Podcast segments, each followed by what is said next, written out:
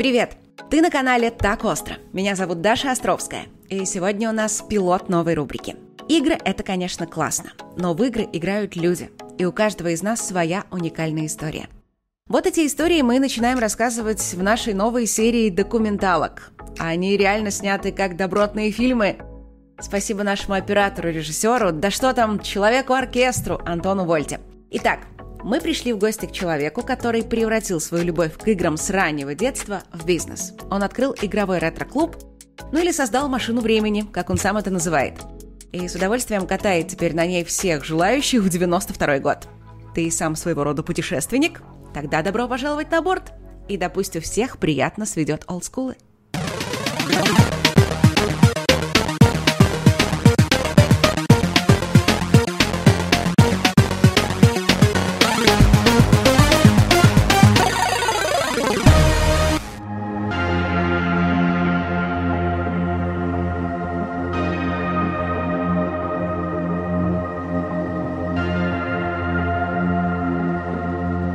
Заниматься я этим планирую очень долго. Ну, лет до 80 точно, а там видно будет.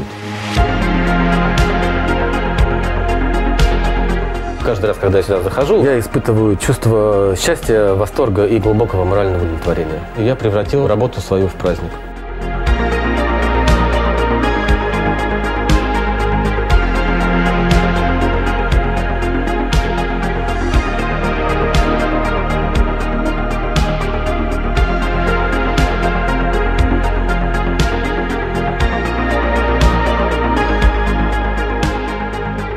Я не работаю, я просто наслаждаюсь жизнью.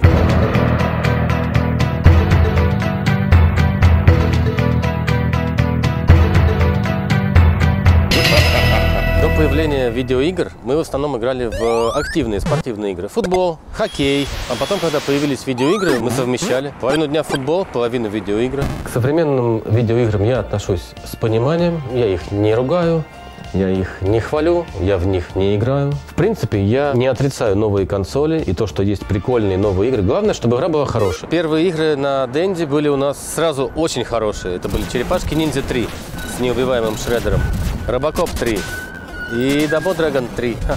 Все, все третьи части у нас, в общем, были. Потом, когда попадались более старинные игры, ну, там, Папай или даже Марио, Марио уже не казался очень классным.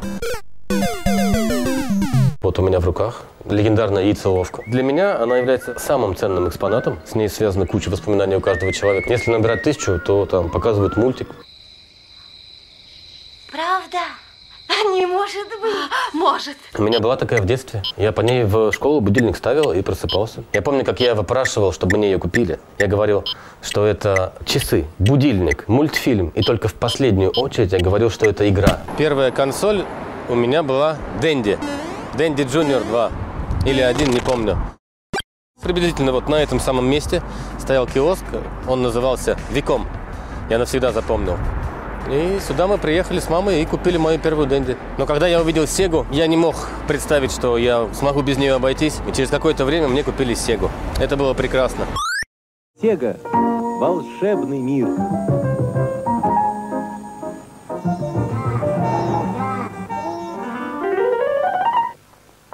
Однажды я пришел в Дворец пионеров. Первая игра, которая там была, это был Mortal Kombat, первая часть. Мне это очень напомнило кинофильмы про боевые искусства, которыми мы в то время очень сильно увлекались. У меня и моих друзей, у всех были видеомагнитофоны, видеокассеты. Мы смотрели фильмы про ниндзя, про Брюса Ли, про Джеки Чана, про Ван Дамма. Поэтому, когда я увидел Mortal Kombat, а там были живые человечки. То есть они были реально оцифрованы, ну, как настоящие просто. Мой мир перевернулся. Я влюбился в эту игру. Там можно было играть за деньги, за 10 рублей в час. Там я тратил все свои деньги. Было очень большое желание научиться играть в игру, где представлен поединок максимально хорошо и реалистично, чтобы было похоже на кинофильм. В 94 году был маленький турнир по Mortal Kombat первой части. Там участвовали 10 человек, и я его выиграл. Так что я чемпион Воронежа 90 3-4 годов. В нашем городе проводились такие турниры. В 90-е это были маленькие турниры. Я тоже их выигрывал, но это как бы не в счет. Примерно с 2014 года стали проводиться большие городские чемпионаты по Mortal Kombat уже с более-менее нормальным количеством участников. И туда я приходил, и там я всех побеждал. Это если говорить про сеговский Mortal Kombat, который мы на сегах дома играем. А также я играл онлайн. Там я, конечно, не стал чемпионом по Mortal Kombat Ultimate, потому что там есть другие очень серьезные ребята. Но есть другая игра, Mortal Kombat 2.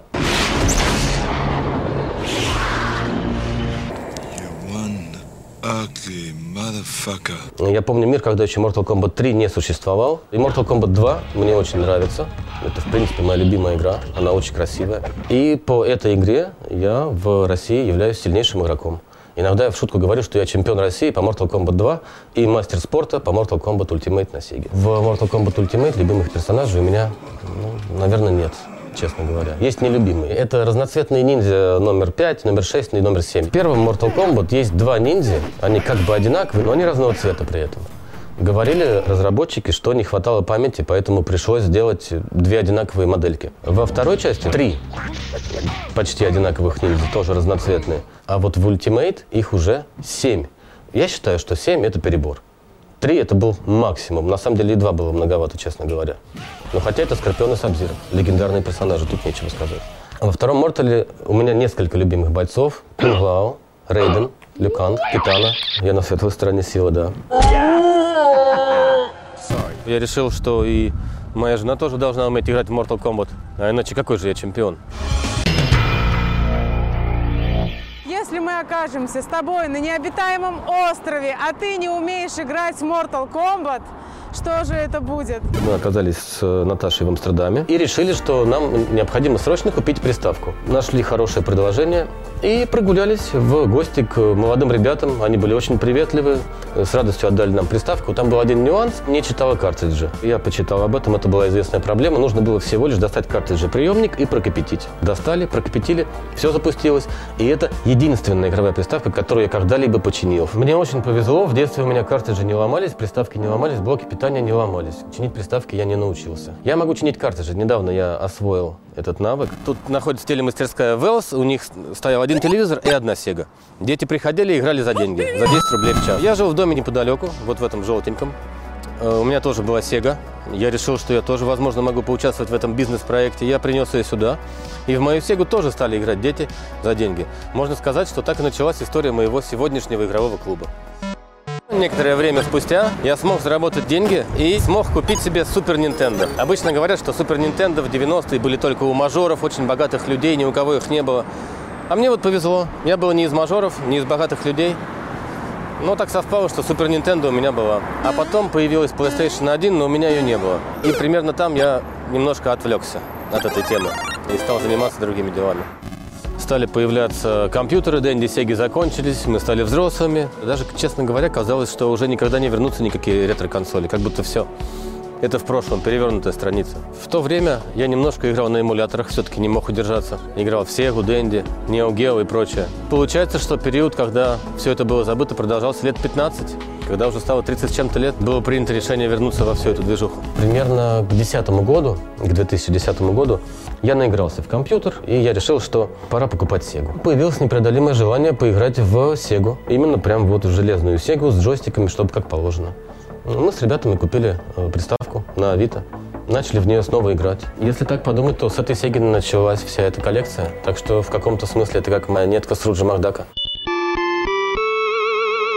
Потом я купил что-то еще, потом PlayStation 2, а потом я подумал, а почему бы и не открыть ретро-клуб, раз уж я так сильно люблю видеоигры. Он стал привозить домой телевизоры, их становилось все больше и больше. В какой-то момент я поняла, что я очутилась в окружении огромного количества техники.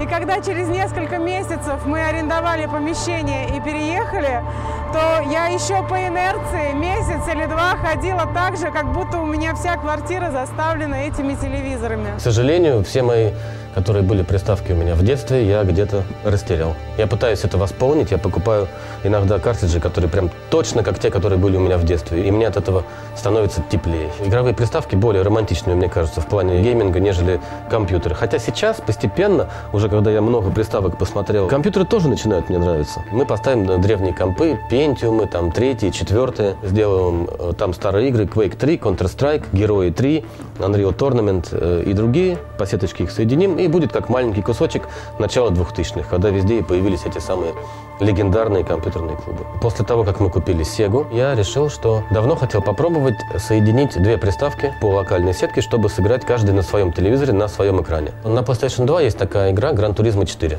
гонки. Вот мы попробовали, соединили две приставки. Получилось очень классно и прикольно. И вот в тот момент я подумал, что, наверное, если соединить 4 или 6, то будет больше людей играть. И мы с Наташей начали выписывать игры, в которых много игроков, разрабатывать концепт, что нам нужно, диваны, там, телевизоры и так далее, сколько телевизоров, какие. Примерно два года, наверное, все это разрабатывалось. На данный момент клуб представляет из себя одновременно музей видеоигр и игровой клуб. То есть получается, что игровой клуб и музей видеоигр под названием Turbo Joystick. Вот что у нас получилось в итоге. У нас здесь сформировалось определенное сообщество единомышленников. Меня поддерживала моя жена. И также, конечно, у меня были единомышленники и друзья. Например, Артем Фло, Вова Иванов. Эти ребята, они организовали фестиваль. Верфтек. Это был уже примерно 17-й год, и там впервые я попробовал поставить свои игры, чтобы люди в них играли. И мы принесли туда телевизоры, приставки, и, в общем, все завершилось большим успехом. Да, и самое главное, рули, рули с э, гонками, вот, это был ключевой момент. И, собственно, с них я и начал. 80-е, 90-е на аркадных автоматах выходили самые топовые игры, самого высочайшего качества. Домашние игровые системы тогда не могли с ними сравниться. Денди, Сеги и Супер Нинтендо не могли показывать графику, которая была в аркадных залах. До этого, конечно, были советские игровые автоматы. Они были классные по-своему тоже, но не могли сравниться с тем, что мы видели в 90-х. И это, конечно, был переворот сознания сильнейший. У нас есть настоящая японская Neo Geo. Ее правильно называть Neo Geo, но мы с детства называли Neo Geo, пусть она так и остается.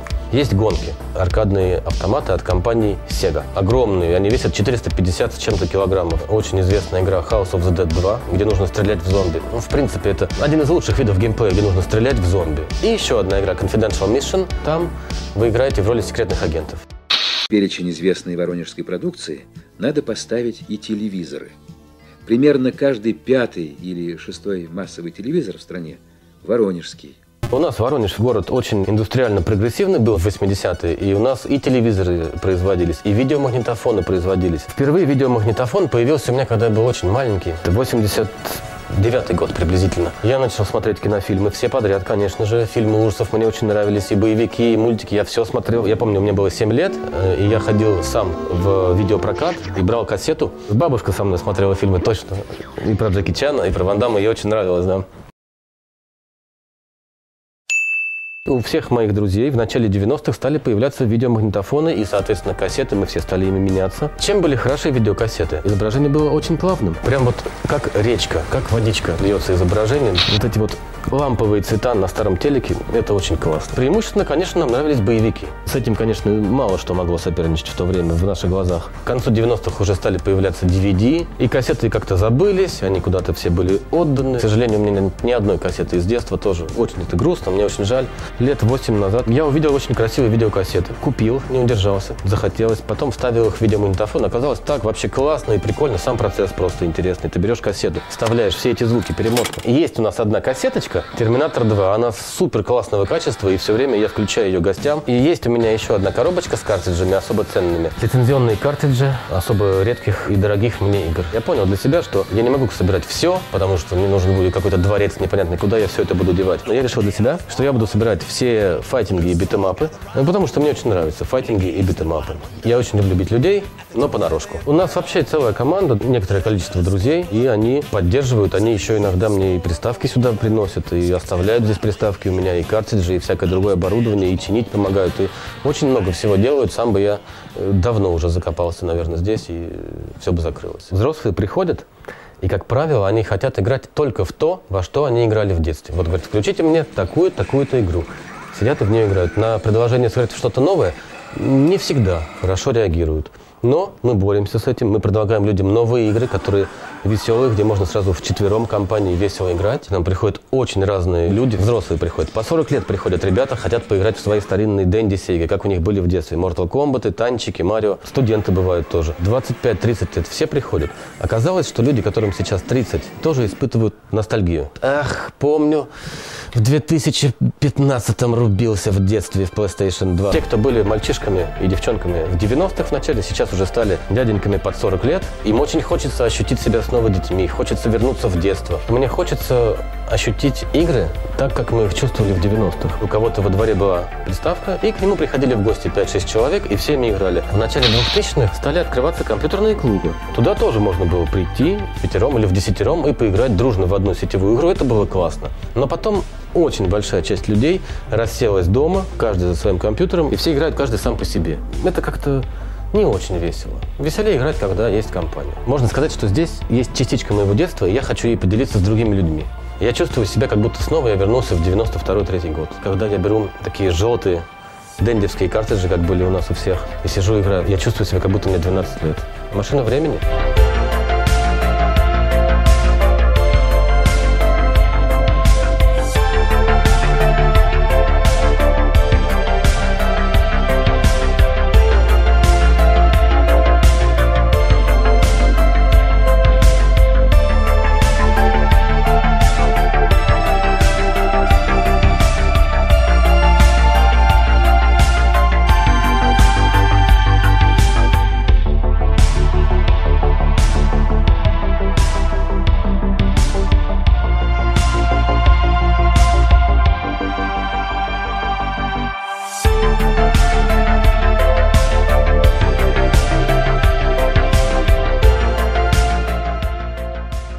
Такая получилась история. Если тебе понравился формат, обязательно скажи об этом. Есть два способа. Поставь лайк или напиши комментарий. А еще рассказывай в комментах свою личную историю знакомства, ярких взаимоотношений с играми. Самый топовый рассказ попадет в следующий выпуск ретро-гик-блога. Как это будет, увидишь. Надеемся на твою поддержку. А пока береги себя и свою психику и пока.